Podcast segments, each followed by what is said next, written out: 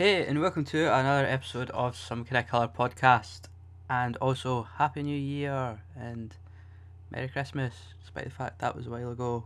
But I am sorry for a two month break. Just life got in the way with the lead up to Christmas and things such as that. But this year I intend to be back in full swing with lots of new content and things such as that. So, with that being said, let's get into today's episode. And we are going to be talking about a serial killer who is so full of himself that he appeared on national television during his murderous spree. It is none other than Rodney James Alcala, aka the Dating Game Killer. So let's get into it. Rodney Alcala was born on August 23rd in 1943 in San Antonio, Texas, to Raul Alcala Buquor and Anne Marie Gutierrez. In 1951, Alcala's father had decided that he was going to move the family to Mexico, and then three years later, he decided he was going to abandon them, which was very nice of him. His mum then decided to move Alcala and his siblings to Los Angeles. Now, here we could have what could be seen as his first traumatic incident in life with his father abandoning the family.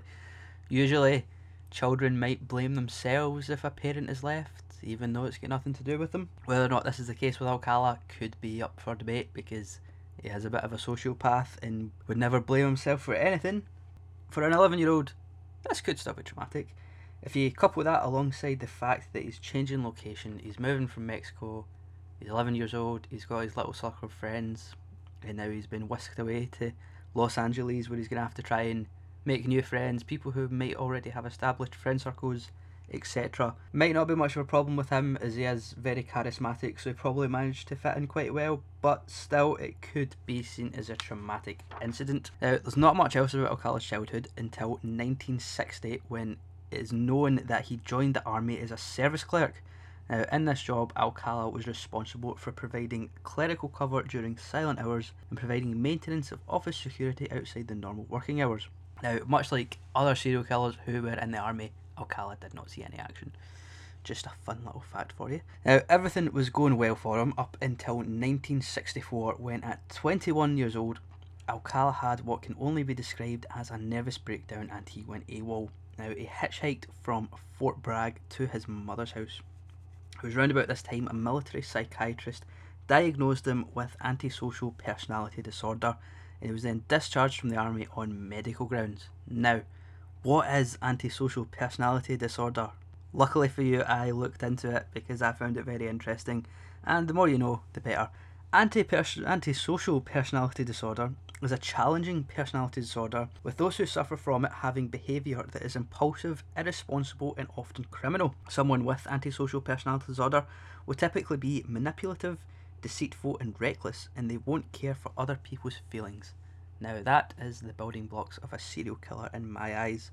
Obviously, not everyone with it will be a serial killer, but it's a 50 50 chance. And it's actually considered that most psychopaths have a severe form of antisocial personality disorder. Now, it is developed through both genetics and a traumatic childhood. Now, as I said earlier, his father did leave him, which could have been considered as a traumatic incident, so this could have been a catalyst towards this disorder. That and genetics, we don't know much about that. Back to Mr. Alcala. Now, after he was discharged from the army, he went on to go to school and he went to the UCLA School of Fine Arts and he graduated from there and then he went to New York University to study film under Roman Polanski. While there, he did not use the name Rodney Alcala.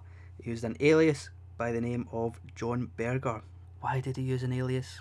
Well, I'll tell you why. Because in 1968, Alcala's first crime was witnessed by a motorist. Now, the motorist seen Alcala luring eight year old Tali Shapiro into his Hollywood apartment. The witness then decided to call the police, and unfortunately, Tali was found in the apartment and she was raped and beaten with a steel bar. Now, Alcala had managed to escape the police. With this, you can only wonder if a motorist did not see Alcala luring the eight year old into his apartment, would Have been found alive? Was Alcala perhaps interrupted in his ongoing murder? Now, it is said that when he was murdering, Alcala was described as toying with his victims and he often tortured them for hours before killing them. This was doing things such as strangling them and choking them until they lost consciousness, waiting for them to wake back up. It was just a sick human being in general, but we can speculate that the police interrupted Alcala's sixth ceremony, and that is possibly why he left a victim in his apartment that can be linked back to him, which, as a serial killer, isn't very smart. That is why he used the alias John Berger, because in order to avoid charges, Alcala decided to flee the state, and this is when he started going to study at NYU Film School under the alias John Berger. Now, when he was studying there during the summer months, he also got a job at a New Hampshire arts camp for children as a counsellor and he used a slightly different alias here, giving the name John Burger. So here we have a person who has absolutely zero empathy for anyone, and he is a counsellor. And in my opinion, I would think that this could be linked to his paedophilic nature. There's no cases or anything of anything happening there. You can only wonder, unfortunately. And in 1971, Alcala was finally added to the FBI's most wanted list. Now, this is after two years of being in New York, so he managed to get away without any repercussions of his crime for two years. Two campers noticed a poster of Alcala in the post office and they decided to alert the camp director, who then phoned the police. So Alcala was finally arrested and extradited to California to face the punishment of his actions against Tali Shapiro. Well, that is what should have essentially happened, but unfortunately, that isn't actually what happened because Tali Shapiro's parents had relocated to Mexico and refused to let her testify against Alcala. Now, with a situation like this, I think it could be understandable because it's a bit of a touchy subject. Tali was put through an unspeakable ordeal, and over the years that she did not see or hear from uh, Rodney, she's obviously been making a recovery mentally so to be put in the same room as her abuser could be a very traumatic experience for her and it would possibly undo months, if not years, of hard work. So it's understandable why Tali's parents didn't want her to testify because she might have been getting slightly better. But on the other hand, it is allowing a sexual predator to get away with it in a sense, and it could lead to reoffending, and in this case, it unfortunately did. So, with the courts unable to convict Alcala of rape and attempted murder, the prosecutors were forced to permit Alcala to plead to a lesser charge he was paroled after 34. Well, he was sentenced to jail, and he was paroled after 34 months under the indeterminate sentencing program. This was a really popular program at the time because it allowed the parole boards to release offenders if they demonstrated evidence of rehabilitation. God knows what he demonstrated that was rehabilitation, but less than two months after being released, he was arrested once again for violating his parole. Alcala had provided marijuana to a 13 year old girl who claims she was kidnapped. Straight back into it, it seems, with his devious activities. Now, again, he was jailed and again he served two years and was free again under the indeterminate sentence program. So everything is going well for him because he seems to just be getting out of jail whenever he wants.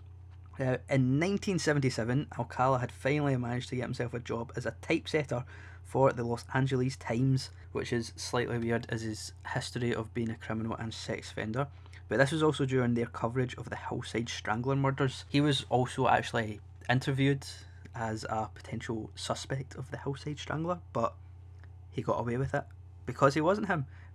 Might be a podcast on him in the future. You never know. Uh, it's also during this time that Alcala decided he was going to pursue his side business that happened to be posing as a professional photographer and offering photo shoots to young women and men for his portfolio.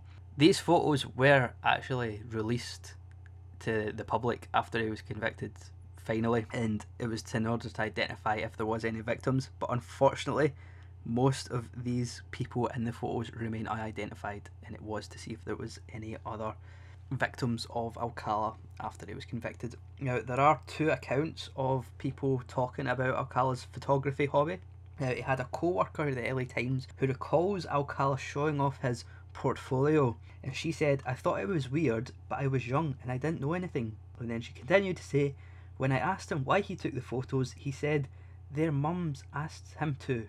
I remember the girls were naked, which is slightly weird because why would a mother want nude photos of her daughter? And the second account is actually someone who was photographed by Alcala in 1979, and she stated, He said he was a professional, so in my mind I was being a model for him. The portfolio included, and I quote, spread after spread of naked teenage boys. Most of the photos were sexually explicit and most of the subjects remain unidentified. So he's using photography as a tool to be a sexual predator by saying he's a professional model and then taking explicit photos of people. Uh, I did actually, the, the photos released had a look through and a lot of them do look really young. There's no explicit photos released to the public, which is good. There's not much said about his crimes in this time, but we do have where he got his moniker from, and that was when Alcala appeared on the US television show The Dating Game. He decided to go on a dating show midway through his murder spree. So, host Jim Lange introduced him as a successful photographer who got his start when his father found him in the darkroom at the age of 13. Fully developed, and between takes, you might find him skydiving or motorcycling. All of which are false because A, his father abandoned him. Oh my god! He might be a photographer, but he also probably didn't skydive or motorcycling. So he has created this fake persona to possibly try and attempt the bachelor that he was trying to win a date with because he obviously think that's how life works. Now, fellow bachelor on the show had described Alcala as a strange guy with bizarre opinions. Alcala actually went on to win the show, and he won a date with the bachelorette Cheryl Bradshaw. She actually refused to go on a date with him and said that she found him creepy. There's a theory that this was a massive hit to his ego because serial killers don't take rejection well, and criminal profiler Pat Brown noted that Alcala killed three women following this rejection. So he was obviously seeking revenge for the bruise to his ego, which is absolutely ridiculous. Now, after his time on television, the downfall of Alcala actually starts to begin because on the 20th of June 1979, 12 year old Robin Samsoe from Huntington Beach, California, disappeared somewhere between the beach and her ballet class. Twelve days later, her decomposing body was found in the foothills of LA. Now, when police were investigating into her death, they interviewed Samsoe's friends who were with her at the beach, and her friends told the police that a stranger had approached them and asked if he could take their photographs. Now, a composite sketch was developed with the description given by her friends, and it was then shown to the public. And none other than Alcala's parole officer saw the sketch and knew straight away it was Alcala. So the detectives had decided to start searching Alcala's mother's house, and when there, they found a receipt for a storage locker in Seattle. So they decided to go and check that out. And when in the storage locker, they found a pair of earrings belonging to Samsoe. Alcala was once again arrested, and this time he was held without bail. In 1980 was the first trial of Alcala, and he was tried, convicted, and sentenced to death for the murder of Robin Samsoe. However, it's never simple, and this trial was overturned by the California Supreme Court because jurors had been improperly informed of his previous sexual crimes. Second trial was then set up, and it was identical to the first with the omission of his previous sex crimes. Once again, he was found guilty and sentenced to death. However, once again, it was nullified and this time it was by a Ninth Circuit Court of Appeals on the grounds that a witness was not allowed to support Alcala's contention that the park ranger who found the body had been hypnotized by police investigators, because that's what police investigators do. They hypnotize the people who find bodies. Now, there wasn't much else in the trial because it took ages to get this sorted, and it wasn't until 2003 that even more victims of Alcala would be discovered and this was because the Orange County investigators found that Alcala's DNA sampled under a new state law, which he objected, matched semen found at the rape murder scenes of two women in LA. And then uh, they went back to storage locker and found a pair of earrings that matched the DNA of these victims. And then in 2004, there was more DNA matches that linked Alcala to another four murders. First off, there was the murder of 18 year old Jill Barcombe, who was found rolled up like a ball in an LA ravine in 1977. She was originally thought to be the victim of the Hillside Strangler, which is ironic because they thought Alcala was also the Hillside Strangler. Second, there was Georgia Wixted, who was 27 years old and was found bludgeoned to death in her Malibu apartment in 1977. There was then 31 year old Charlotte Lamb, who was found raped, strangled, and left in a laundry room of an El Segundo apartment in 1978. And then finally it was Jill Parenteau, who was 21 years old when she was killed in her Burbank apartment in 1979. All of the bodies were found posed in carefully chosen positions, and another set of earrings was found in his storage locker that matched to the DNA of Charlotte Lamb. So this is when his other murders started to come through when the DNA matching started coming in. Now, as I said, there was a massive amount of time between the second and third trial, but Alcala managed to keep himself busy in that time because he wrote a self published book, You the Jury. And in this book, he claimed his innocence and suggested a different suspect to the murders. So he managed to keep himself busy by writing a book that was claiming his innocence. And he also filed two lawsuits against the California penal system for a slip and fall incident and the fact that the jail was refusing to provide him with a low fat diet because when you're in jail, you really need to watch your figure. Now, his third trial began, well, the motions for his third trial began because with the additional victims being found, prosecutors entered a motion to join the Samsoe murders with the four newly discovered victims. Now, Alcala's attorneys contested this motion, but in 2006, the California Supreme Court ruled in the prosecutor's favour. In February 2010, Alcala finally went to trial for the murder of five women. It is about time. Now, in this trial, is very interesting because Alcala elected to be his own attorney, much like Ted Bundy did. Uh, you can only think that maybe he wants to be as big as Ted Bundy because obviously Ted Bundy was a media sensation with what he did. So he decided to be his own attorney, and for five hours the jury had to listen to his rambling.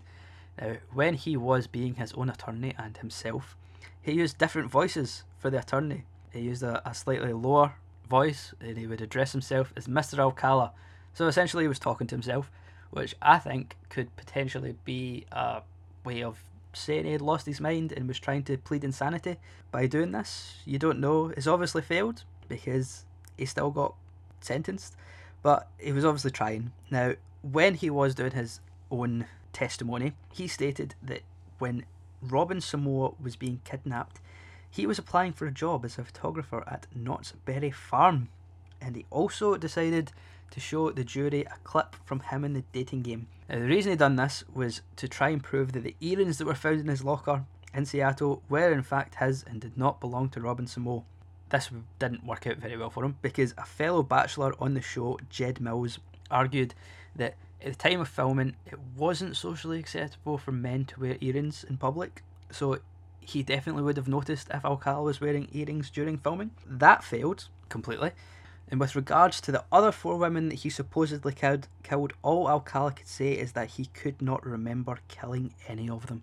As part of his closing statement, he played a song by Arlo Guthrie called Alice's Restaurant, a song where the protagonist tells a psychiatrist that he wants to kill. I actually listened to all 18 minutes of this song when I was researching him at this bit. Uh, it was a very long song and it's very comedic, you could say. You can give it a listen if you want, but I think it was just one 18 minutes to listen to a song. And it doesn't make sense as to why he would use this because the song's essentially about someone who commits a crime and then he gets sent to a psychiatrist and he tells the psychiatrist he wants to kill his friend. Moving on with the case. Now, with less than two days' deliberation, the jury had convicted him on all five counts of murder. There was also a surprise witness that took to the stand during the case, and it was Tali Shapiro, his first known victim. So Shapiro finally got to face her abuser, and she also got the joy of seeing him convicted for the crimes that he did. Now, during the case, there was only one defence witness, and it was psychiatrist Richard Rapport, who testified that Alcala's borderline personality disorder could explain why he had no memory of the murders. The prosecutors argued that Alcala was a sexual predator and he was well aware of what he did and he didn't care, which I fully agree with. And finally, in March 2010, Alcala was sentenced to death. This time it stuck. Fingers crossed. As I said earlier, after the conviction, the Huntington Beach and the NYCPD released 120 of the photographs Alcala took of numerous people to try and help identify the subjects of these photos in an attempt to discover if there were any additional victims. But there was another 900 photos that could not be released due to the fact they were sexually explicit. Now, in the first few weeks, 21 women came forward to identify themselves as models, and six families identified a loved one who went missing and were never found.